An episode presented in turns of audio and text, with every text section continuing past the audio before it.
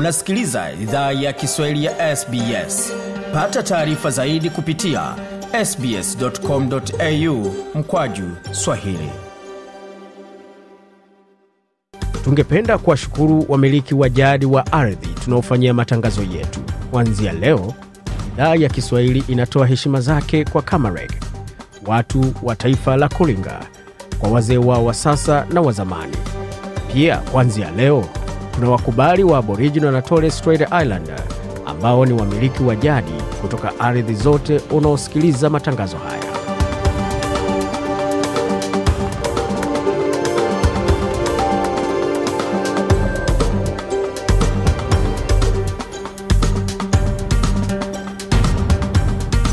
Jambo popote lipo na karibu katika makala ya idhaa ya Kiswahili ya SBS. Uko na migode migarano, tukuletea makala kutoka studio zetu za SBS na mtandaoni anwani ambao ni sbs.com.au mkwa juu swahili, tukaelekea moja kwa moja katika muktasari habari ambao tumeandalia.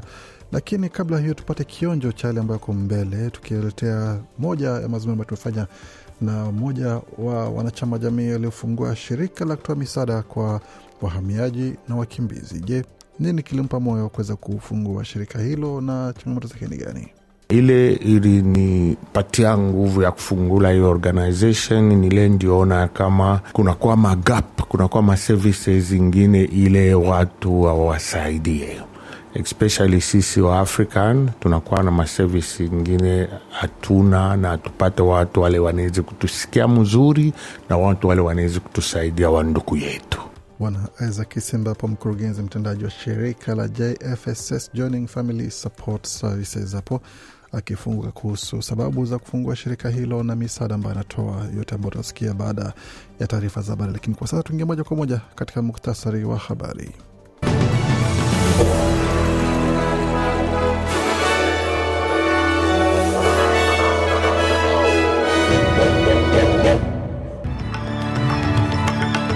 Katika muktasari wa habari jioni hii ya leo, serikali ya Victoria yasimamisha kazi za mkandarasi mkubwa katika ujenzi wa metro tano na mvutano kati ya vyama vya wafanyakazi wa huduma ya afya na serikali ya New South Wales waongezeka kuhusu uhaba wa hatua kwa kuongeza mishahara iliyoahidiwa kabla ya uchaguzi.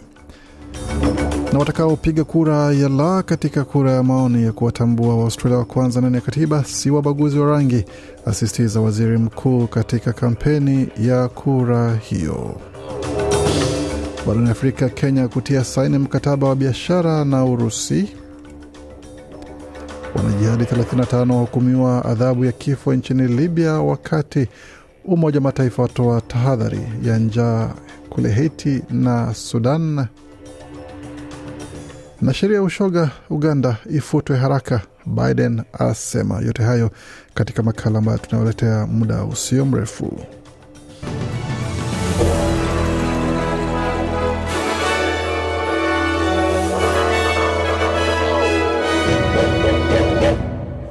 Wasikiza idhaa Kiswahili ya SBS wakiwa na migode migerano, na hii hapa ni taarifa kamili ya habari, tukuletea moja kwa moja kutoka studio zetu za SBS Radio, tukianzia katika hili la miundombinu jimboni Victoria, ambapo kampuni ya kuwaajiri wafanyakazi imesimamishwa kushiriki katika miradi yote kubwa ya reli baada ya kukumbwa kwa kashfa ya utapeli jimboni Victoria. Mosel International ambayo hutoa bidhaa kwa mradi wa ujenzi wa metro tano yenye thamani ya mabilioni ya dola imepigwa marufuku na msimamizi wa mradi huo Metro Trains.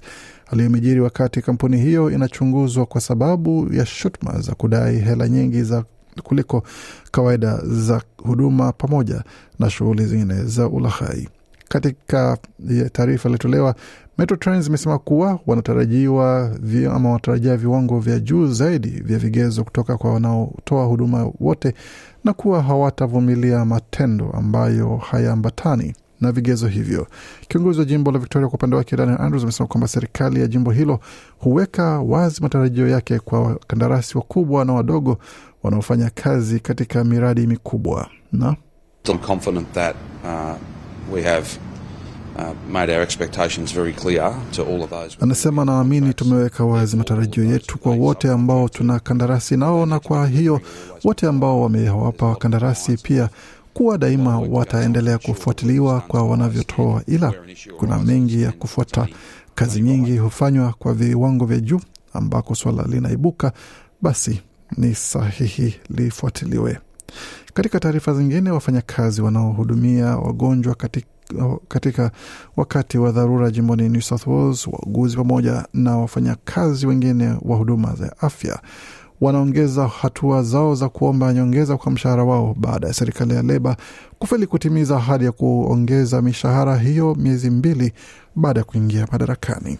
Kufuta kikomo cha asilimia tatu kwa nyongeza ya mshahara wa sekta ya umma ilikuwa moja ahadi kubwa ya kampeni ya chama cha Leba katika uchaguzi wa nyuma, na vyama vya wafanyakazi vimesikitishwa kwa ukosefu wa maendeleo kwa suala hilo.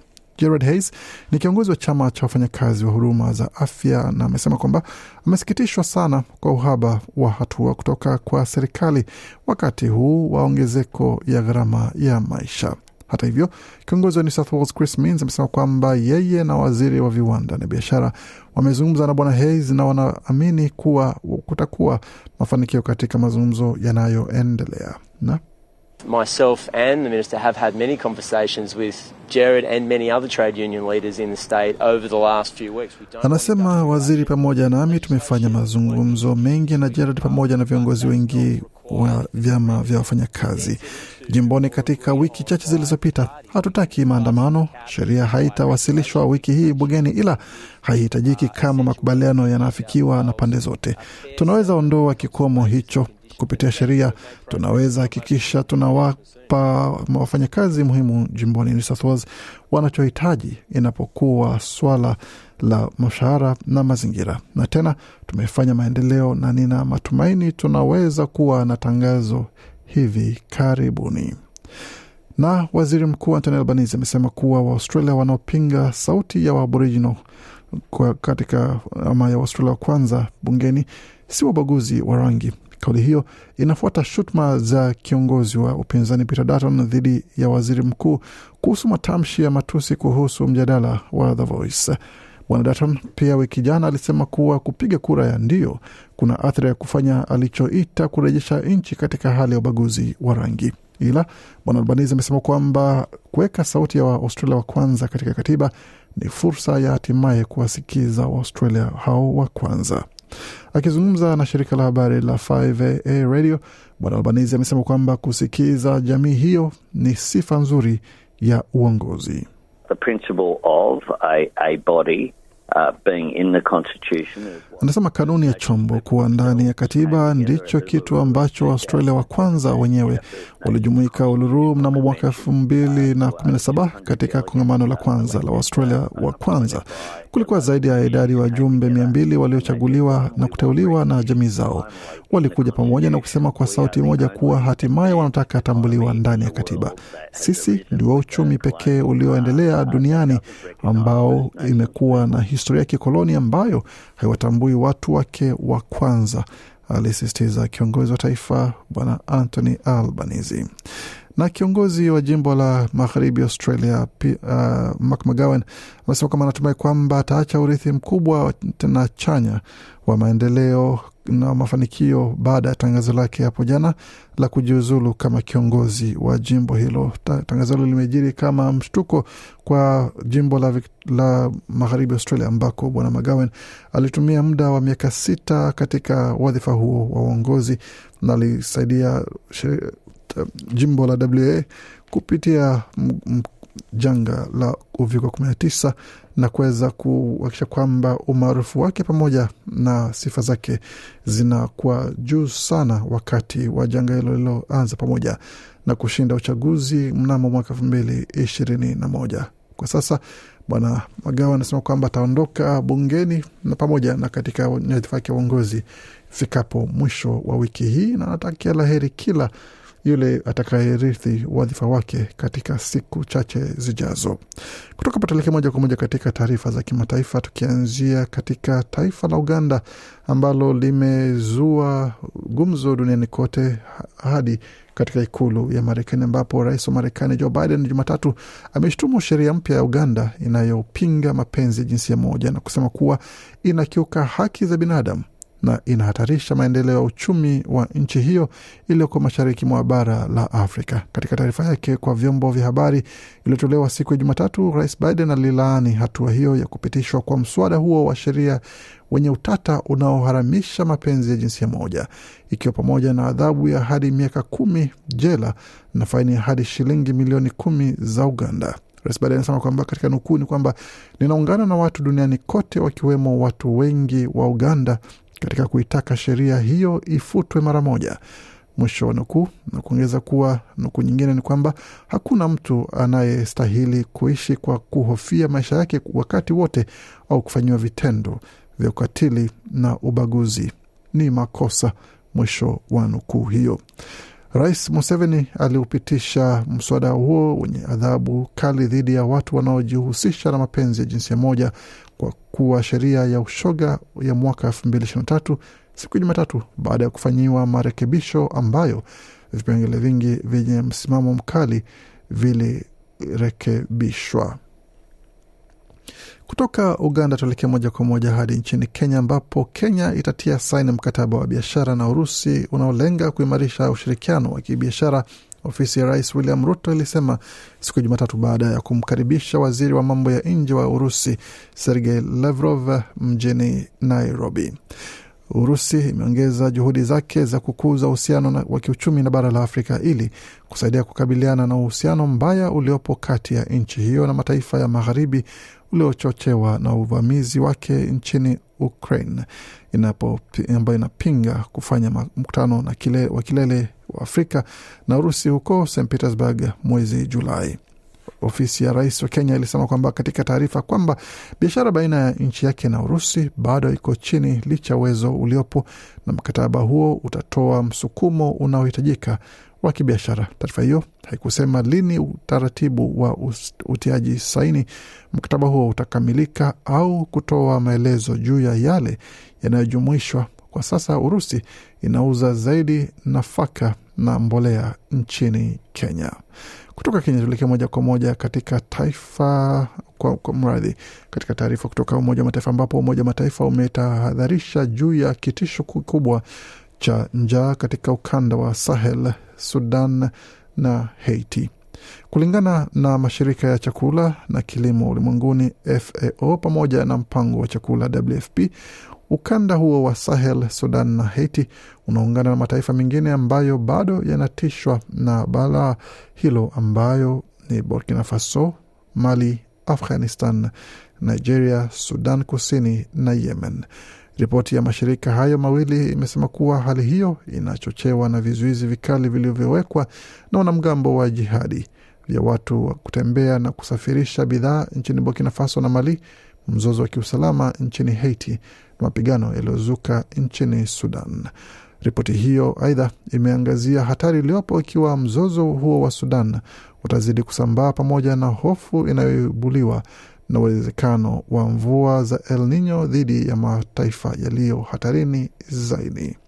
Tukamilisha taarifa tuleke moja kwa moja hadi kule Libya, ambapo mahakama nchini Libya siku ya Jumatatu iliwahukumu adhabu ya kifo wanajihadi 35 waliokutwa na hatia ya kupigana pamoja na kundi la Islamic State katika nchi hiyo iliyopo Afrika Kaskazini. Watuhumiwa waliungana na IS wakati wa machafuko baada ya, kunga, ya kuangushwa kwa utawala wa dikteta Muammar Gaddafi.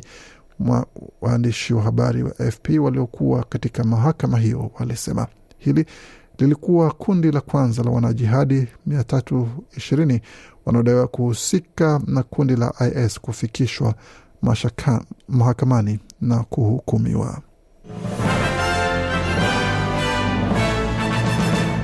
Waendelea kusikia idhaa Kiswahili ya SBS ukiwa na migode migerana, tukuletea makala haya moja kwa moja kutoka studio zetu za SBS na tukiwaletea mengine mengi zaidi kuhusiana na yale ambayo anajiri, tukianzia katika ulimwengu wa michezo, ambapo kwa sasa tukianzia katika mchezo wa pete ama vikapu ukipenda, ambako timu ya Boston Celtics imebanduliwa katika michezo huo ambao walikuwa ni kufuzu kucheza fainali za NBA ambapo walikuwa kichapa dhidi ya Miami Heat Bolton Celtics walicharazwa tatu sufuri katika mchezo huo na walishindwa kuweza kugeuza matokeo hayo na kumaanisha kwamba sasa wameaga mchezo huo sawia na LA Lakers. Sasa kumaanisha kwamba Miami Heat watamenyana na vijana kutoka Denver, Denver Nuggets katika mechi ambayo itakuwa ni ya kusisimua mno kuanzia Alhamisi wiki hii. Katika raga hapa nchini Australia, mchezo State Origin imepatwa na majeraha Latrell Mitchell ambaye ametolewa katika mchezo huo dhidi ya Queensland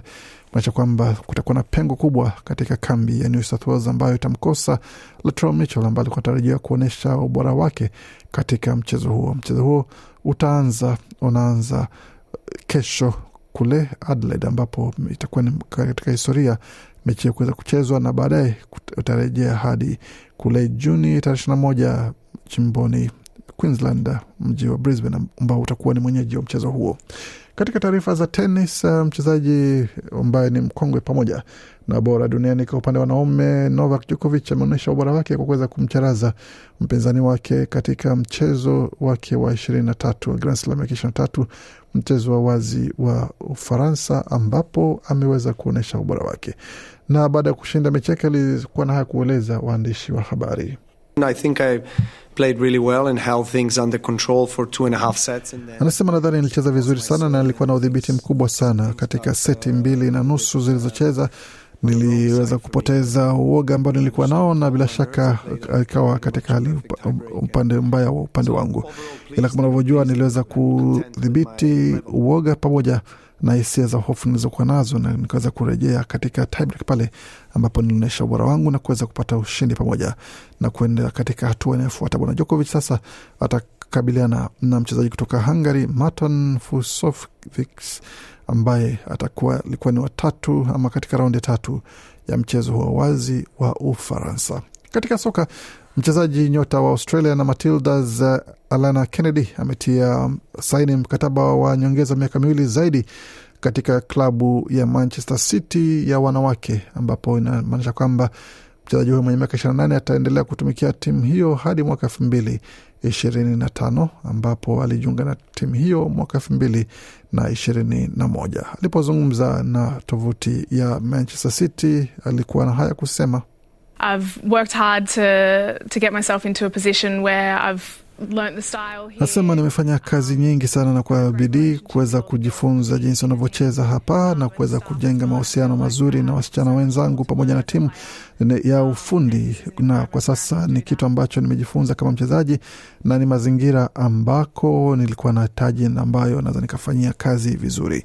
Kennedy ambaye amechezea timu ya taifa ya Australia wanawake mara mia na nane ataingia katika mechi ingine kuanzia mwaka elfu mbili ishirini na moja ambapo alianzia kutumikia Manchester City na ataendelea na kazi yake, Natarajia kuwa moja vipengee muhimu sana vitakavyoshiriki na kuwakilisha Australia katika kombe la dunia litakaloanza Julai hadi Agosti hapa nchini Australia na kule New Zealand. Katika taarifa zingine za soka ni pamoja na kutangazwa kwa Mauricio Pochettino kama mwalimu mpya wa Chelsea pamoja na matokeo ambayo hayakupendeza kwa mashabiki wa wananchi ama Young Africans katika fainali ya kwanza ya kombe la shirikisho barani Afrika ambapo Yanga walipoteza mechi yake ya kwanza pale kwa uwanja wa Mkapa mbili moja dhidi ya USM Alger, lakini matarajio ni kwamba katika mechi ya pili ya marudiano huenda basi wakajipiga kifua na kuonyesha umeri wao na kuweza kubadilisha matokeo hayo kwa ajili ya kuweza kunyanyua kombe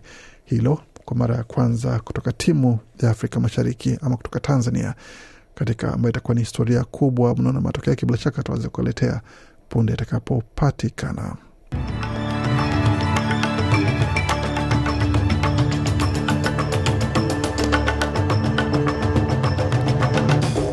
Tukamilisha makala ambayo tumeandalia kwa sasa, tuzungumzie swala zima la fedha, ambapo dola moja Australia ina thamani ya senti 66 za Marekani. Dola moja Australia wakati huo pia ina thamani ya faranga 1841 za Burundi, wakati dola moja Australia ina thamani ya faranga 1332 za na senti 55 za Congo na dola moja Australia na thamani ya faranga 735 za Rwanda, wakati dola moja Australia na thamani ya shilingi 2452 za Uganda, na dola moja ya Australia na thamani ya shilingi 90 na senti 40 za Kenya, wakati dola moja ya Australia na thamani ya shilingi 1543 na senti 44 za Tanzania. Katika utabiri wa hali hewa jijini Adelaide nyuzi joto pale ni 15.3, Brisbane zikiwa ni 15.3, wakati mjini Canberra ni 10.1, Darwin 29.3, wakati Hobart ni 13.3, tukielekea Perth ni 22.1, Melbourne 15.5 na mjini Sydney jijira pale ni 16.5. Kufika pone mwisho taarifa habari ambayo tumeandalia. Baki nasi kwa makala mengine manakujia kutoka studio zetu za SBS Radio.